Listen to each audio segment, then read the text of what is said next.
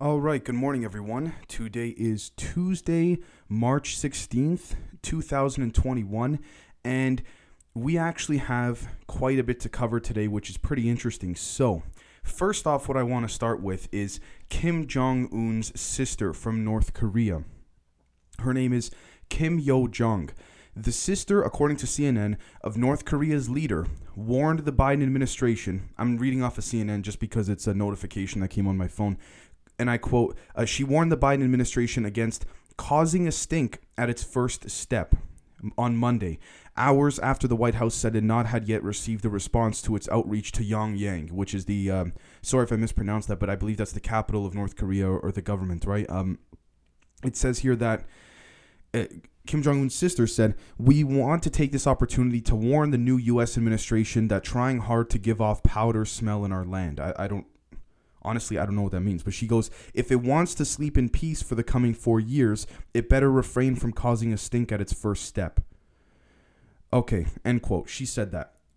Look, I'm going to be straight up, and I'm not even trying to be like pro US or whatever, just from a totally neutral standpoint here.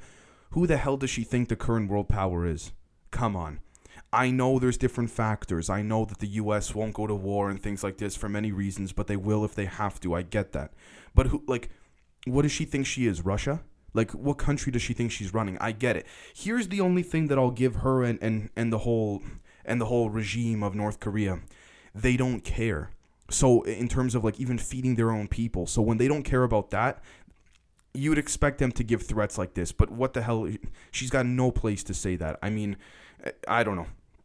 Anyways. the next thing is that the Vatican called uh, being gay a choice and says it will not bless same sex marriages, which is, in my humble opinion, ridiculous, but I'll get to that in a second.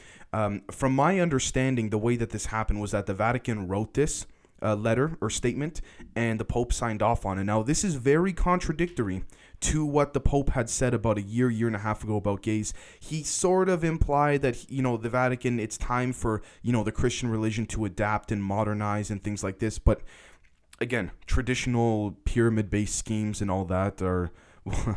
they'll continue so long as there's people that are interested to continue pushing that, right? I mean, I don't know what else I could say about this. I mean, in my humble opinion, look, even the whole thing of like how the, the, the Catholic priests need to uh, be abstinent, they need to refrain from sexual activities. This might be controversial to say, but don't you think that some of the reason why their interest in these these fetishes and they these obsessions with uh, you know molesting these young boys is because all they really do see are mainly altar boys as they serve, and they can't even technically speaking, they're not even supposed to jack off these priests. You know what I mean? And on, and then they think they have like them that whole community. They have the right to tell people whether or not you could be gay or lesbian or what have you.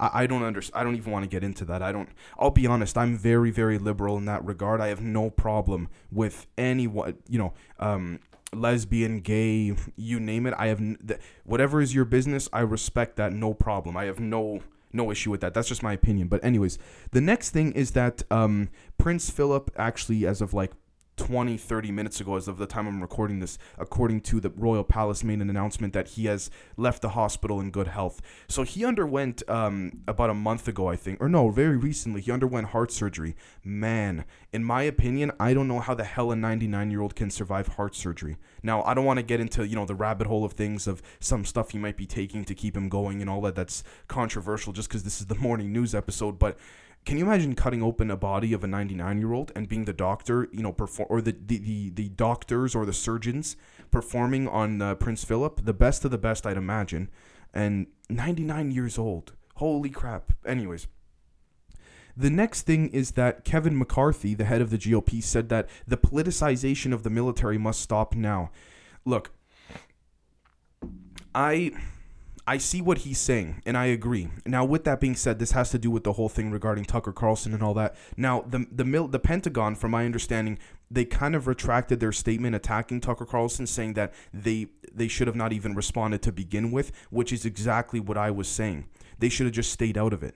I do get both sides, but they should have stayed out of it from the get go. The Pentagon, the military, they never get involved in these matters. Once you start politicizing the military, in my humble opinion, and if I'm wrong, I'd be more than glad to see your guys' perspectives on this, but regardless of what country, once you start politicizing the military, you then lose the focus of the military's goal to defend the nation. Now, I could be very wrong. I'm very conservative in that regard. I'll tell you right now. See how I kind of, depending on the, the, the situation, I kind of flip flop in my views, but I, I mean, I go from being, you know, like a more liberally oriented to more conservative. In this case, I think with the military, the conservatives know what they have to do in that regard. Now, in terms of Tucker Carlson, again, from yesterday or the day before attacking women about, you know, the military suit and stuff, look, like I said, just like men can control their emotions so long as women can, there are many roles women can serve as in, you know, the cyber division and things like this while still serving in the military while they're pregnant. You need as many people as you can get in the military, right? That's the idea. Even nowadays, it's not necessarily about numbers because it's not a ground war anymore,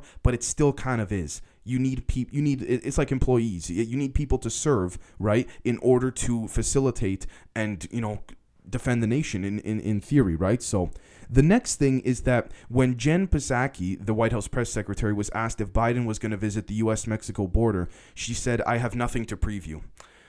Look, now it's gotten so bad, CNN even had to admit that Biden and the administration are trying to blame Trump and his team for the border crisis right now we could argue some of that, but I doubt it. I, I mean, look, it, it's too far gone now. Like, in the sense of, okay, fine, it's only been, what, three months that Biden's been in there, but the point is this he's made such dramatic changes, which I, I'm not saying are bad they could be good. It's not for me to tell you guys, but the point is, is that he's made such dramatic changes to to many different parts of the country, right? I'm not trying to say that with a negative rhetoric or a positive one, but again, you can't with all the you if if he got in there and made very little changes, then I can understand why he could blame Trump. But he's making too many changes, especially with the border, for him to say no, no, it's Trump. This is just typical old school politics. You know what I mean? The next thing is that Facebook's head of global planning admitted that Zuckerberg has way too much power and Facebook should be broken up. Okay, this is the um,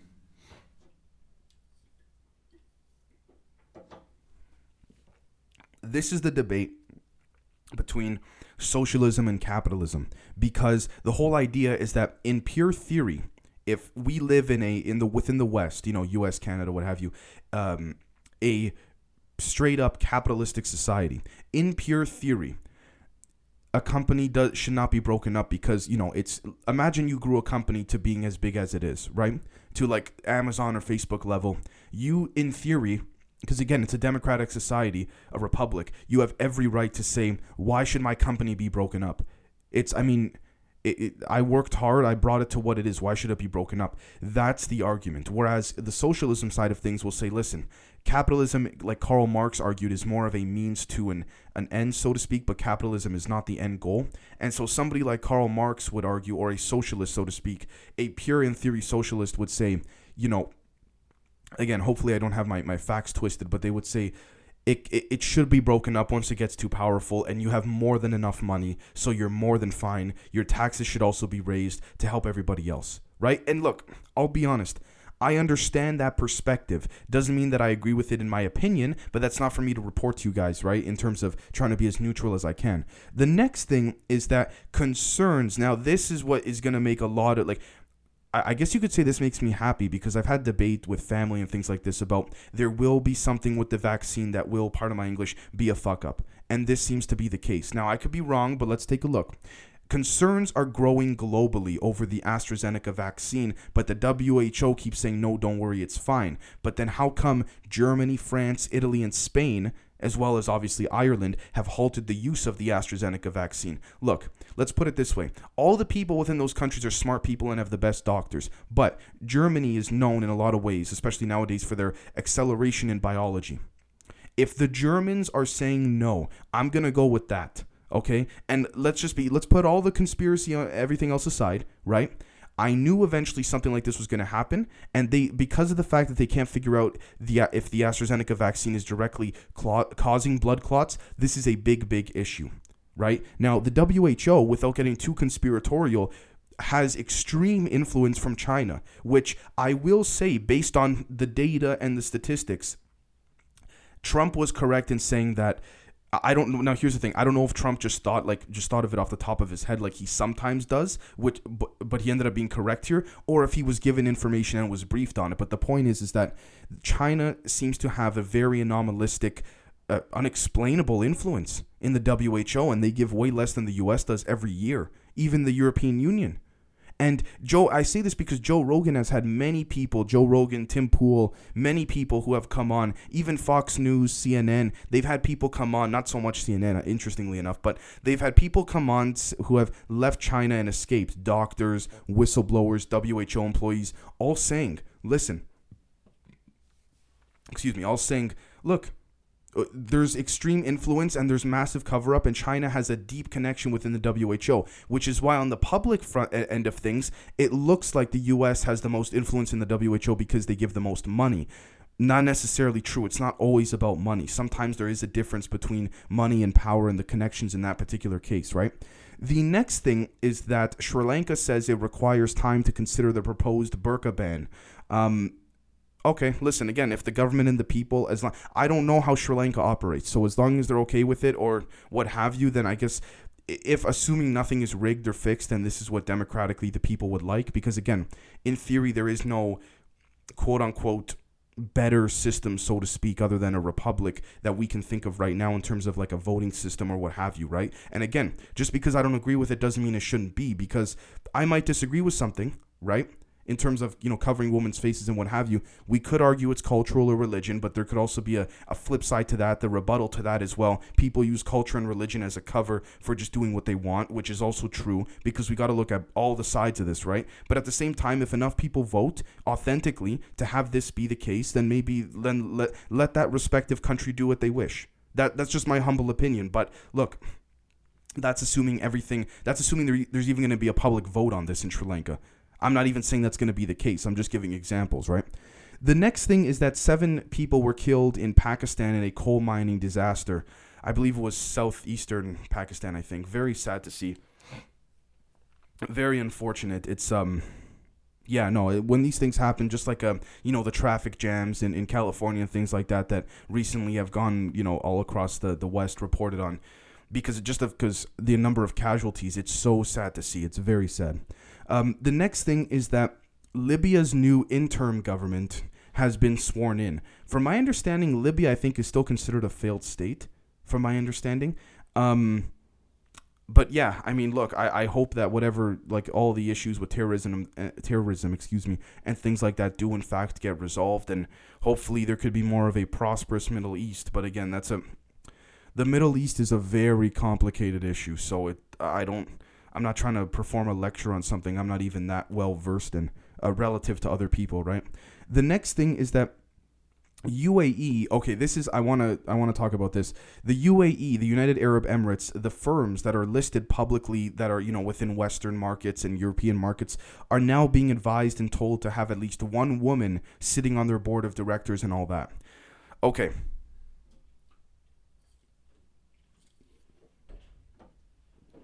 here's the problem I have not with that statement, but I have with the overall concept of involve of in the case of involving men or women. I believe, regardless of you know race, I don't even look at race. I just see we're all humans, but regardless of skin color, regardless of culture, regardless of gender, transgender, male, female.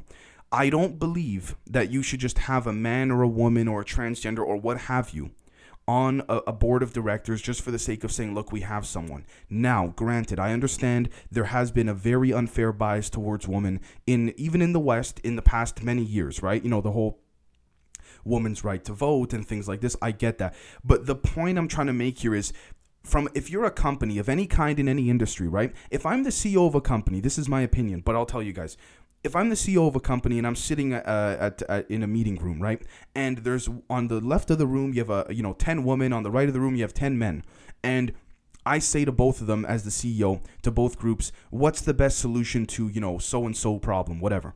I'm not to look at, oh, is this a man or a woman? I'm to look at the best ideas. So, if all of the men or most of them have the best ideas, I might take eight men and two women and vice versa. If eight women have the best ideas and two, I'll take eight women and two men. You know what I mean? Or maybe all of the men might have the best ideas, or maybe all of the women. My point here is this the way I perceive things, it's it shouldn't be politicized in the sense of yes, I get it. Women should be involved more, and I understand and I respect that, and I agree with that. But the best ideas have to win, and if the best ideas just so happen to be that of a male or transgender or female, so be it.